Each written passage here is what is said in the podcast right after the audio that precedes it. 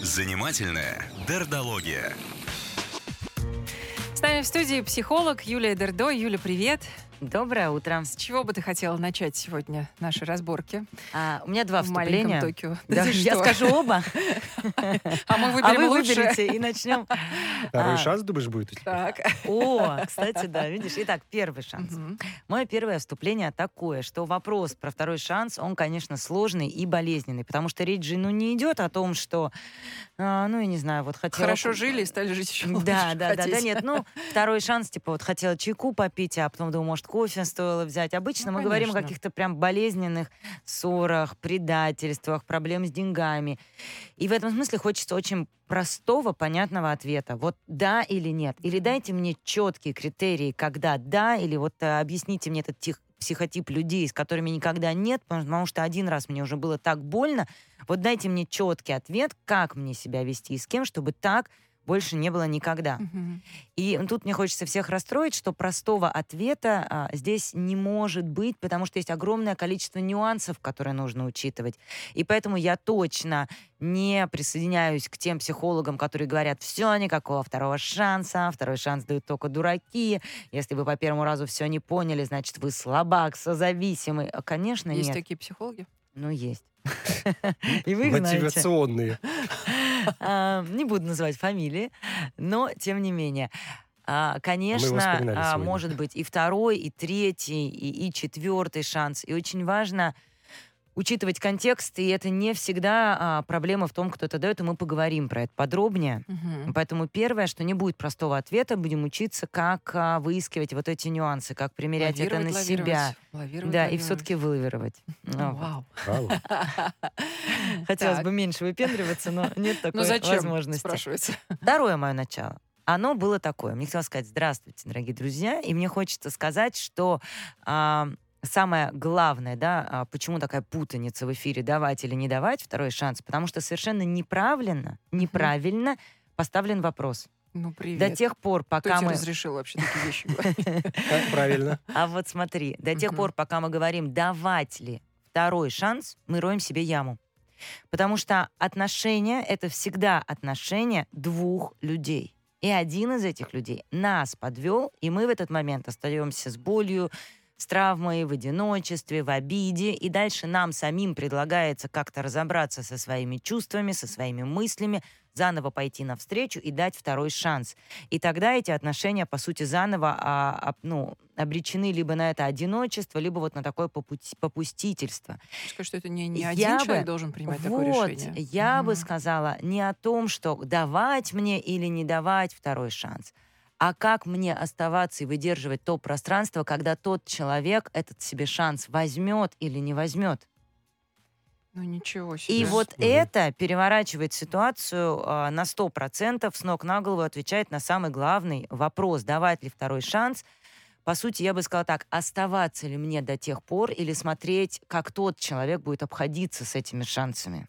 Нужен ли ему второй шанс? и Ну, что он для может этого быть, делает? Юля, это может быть договоренность, что один человек просит дать ему второй шанс, и ты ему даешь этот второй шанс. Прекрасно. Это Давай конкретный пример. рабочая или нет? Прекрасная схема, но вот давай переходить к тем нюансам. Давайте пример. Ну что там, друг взял в деньги, или там, не знаю что, муж э, запил, Ну, а, давай, друг подруга взял предала. деньги, не отдал, да, я себе сказал сначала, ну, больше все не отдам. Да, Он там извинялся долго, говорил, что, Да, это, да, конечно, да. я тебе, ну, вернул через какое-то время. да. Второй раз опять занимает, и я опять... Вот, э, замечательно. Что значит, возьмет ли тот человек второй шанс? Вот есть я, я даю деньги, и человек мне эти деньги не возвращает. И дальше, если эта ситуация не меняется, он отдает через полгода, говорит, прости, а, как бы и там действительно подвел, больше такое не повторится. И я говорю, ну окей, хорошо, вот тебе еще деньги, и снова жду полгода. Скорее всего, ровно так и будет и второй, и третий, и четвертый раз. Ровно так же, как, ну, например, давайте возьмем там ссору мужа и жены. У нас есть муж, который, ну, такой не сдержанный эмоционально, пришел, наорал на жену, наговорил ей гадости, а потом приходит и говорит, слушай, дорогая, прости меня, пожалуйста, ну, что-то я погорячился. Мгм. Знаешь, так меня на работе завели, вот я погорячился. Вот тут у меня, давайте вопрос к вам, а слушатели могут написать, ну, какова Мгм. вероятность того, что после вот этих извинений а, друга, который не отдал деньги, или извинений мужа, что-то изменится? Нулевая примерно. примерно нулевая. Вот это и называется, когда я даю второй шанс, при том, что с той стороны ничего не происходит. Совсем другая ситуация, когда с той стороны человек этот шанс берет. Как, например, он это делает? Он обычно делает какие-то выводы, признает ущерб пострадавшей стороны и со своей стороны меняет деньги. Например, тот же друг приходит и говорит, слушай, я взял у тебя деньги, да, там, и не вернул, я признаю, я тебя подвел и так далее.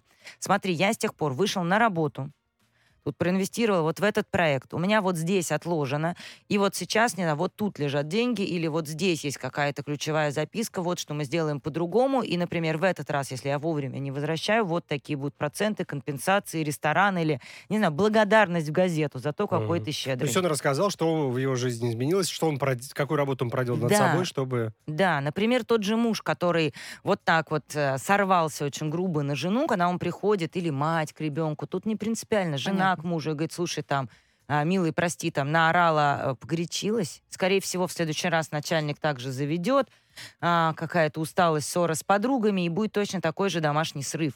Когда человек приходит э, по-другому и говорит, что, ребят, правда, ну, дело ненормально, я на вас ору. Мгм. Ну вот ненормально. Я признаю свой косяк, свою проблему в этом месте.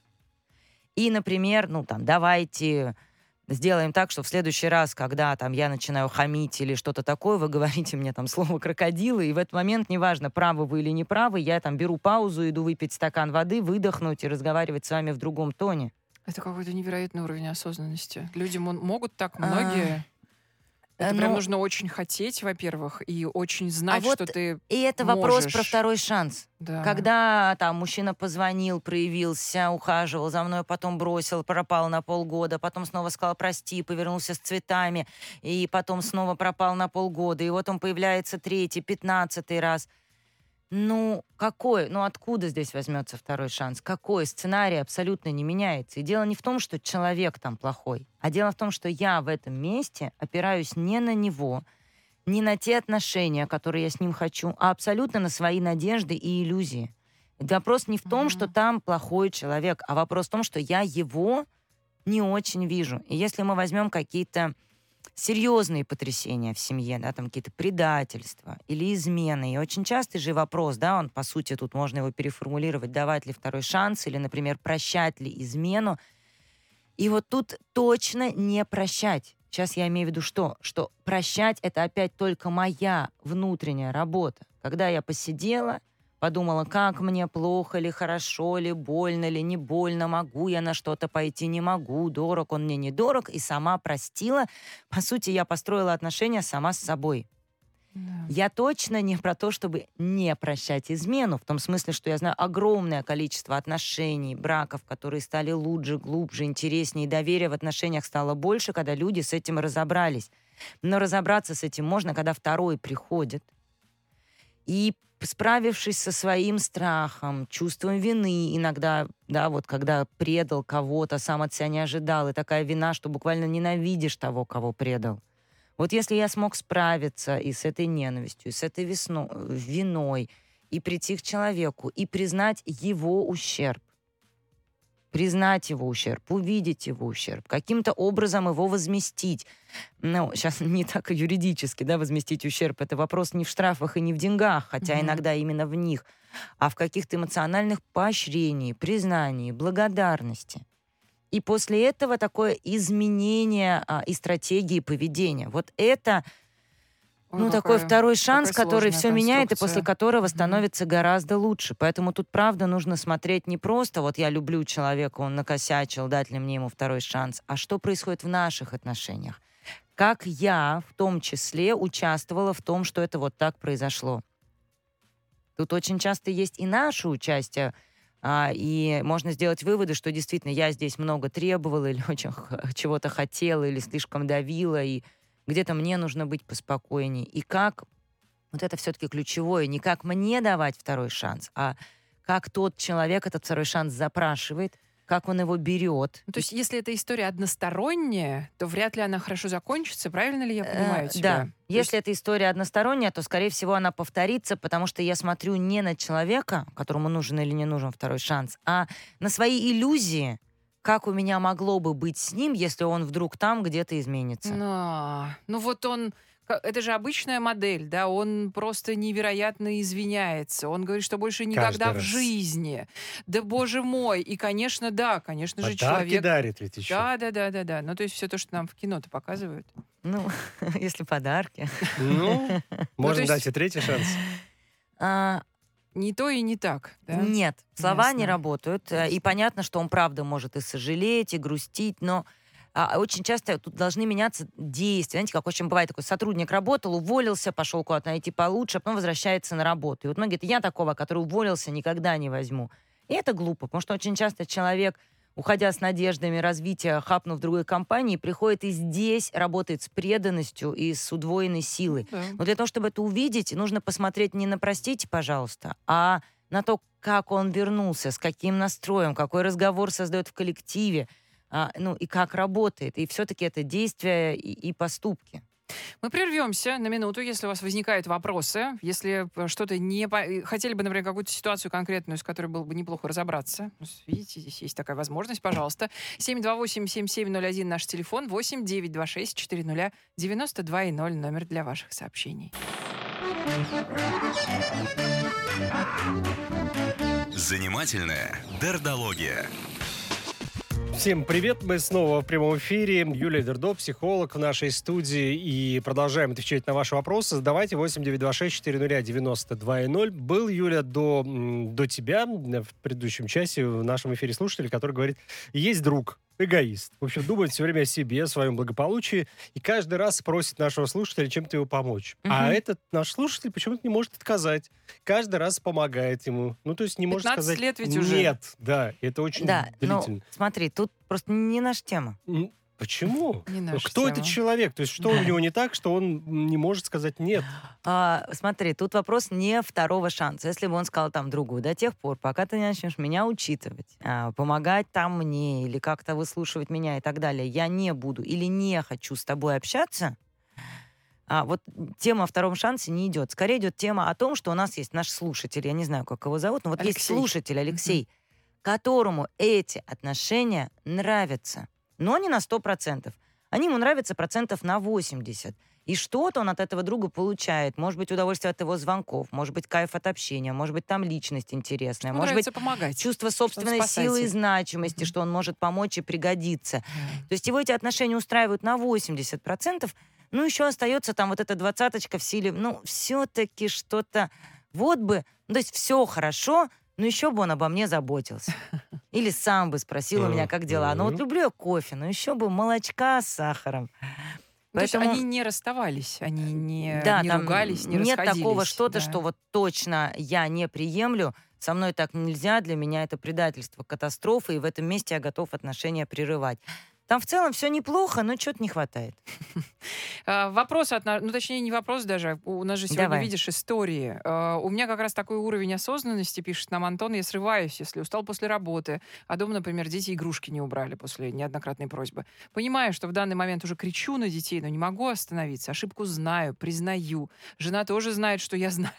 Бывает, ей удается меня а, остановить, но и на ней бывает тоже срываюсь, и много грустных смайликов.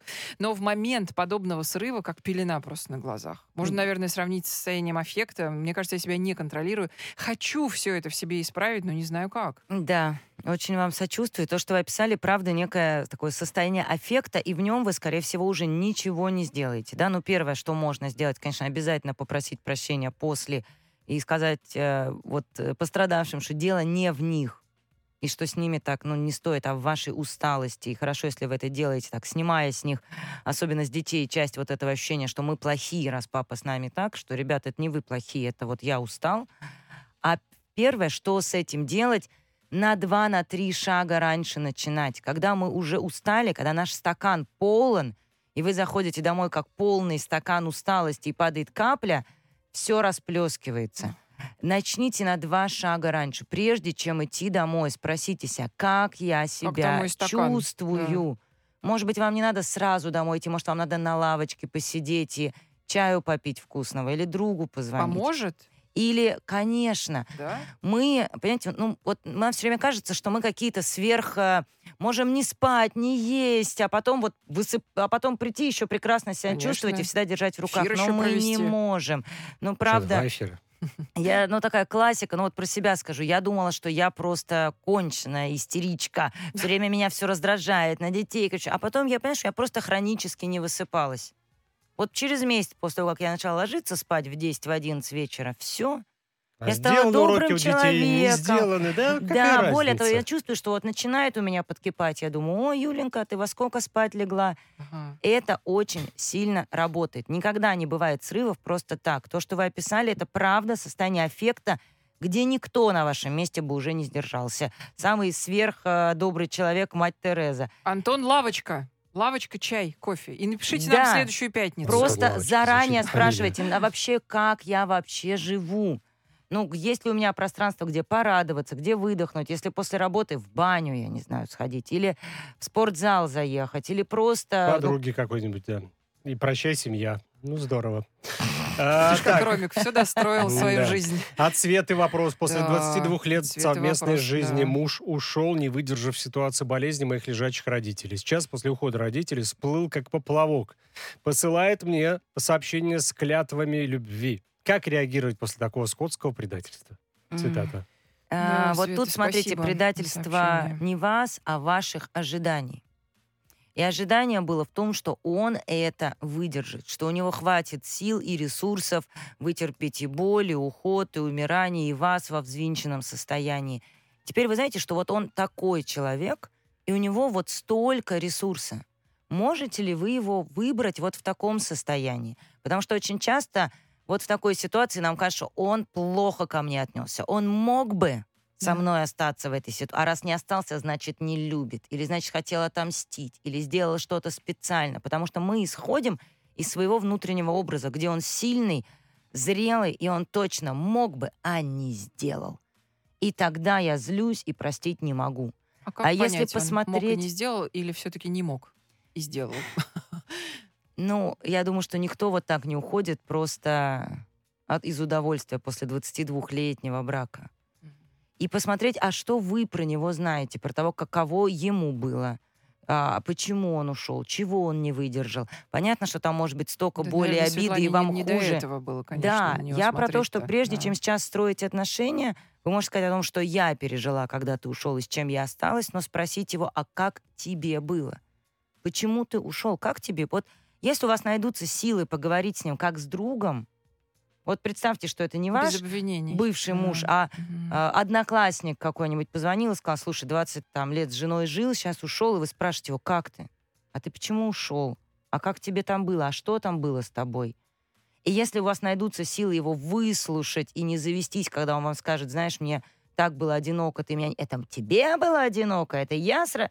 Вот если вы сможете просто выслушать, ничего не сказав, потом еще пару дней это поварить, Мгм. то, возможно, ваши отношения выйдут совсем на другой уровень близости, доверительности и душевности. Потому что если просто эту ситуацию вот так оставить, ну вот, вы обиженная, ему там точно что-то не ну, он же хватило. ну, в любви, значит, ему было действительно одиноко. Он... Я не Ему не знаю, что и как, но тут просто надо понимать, что мы правда ждем от людей иногда очень многого.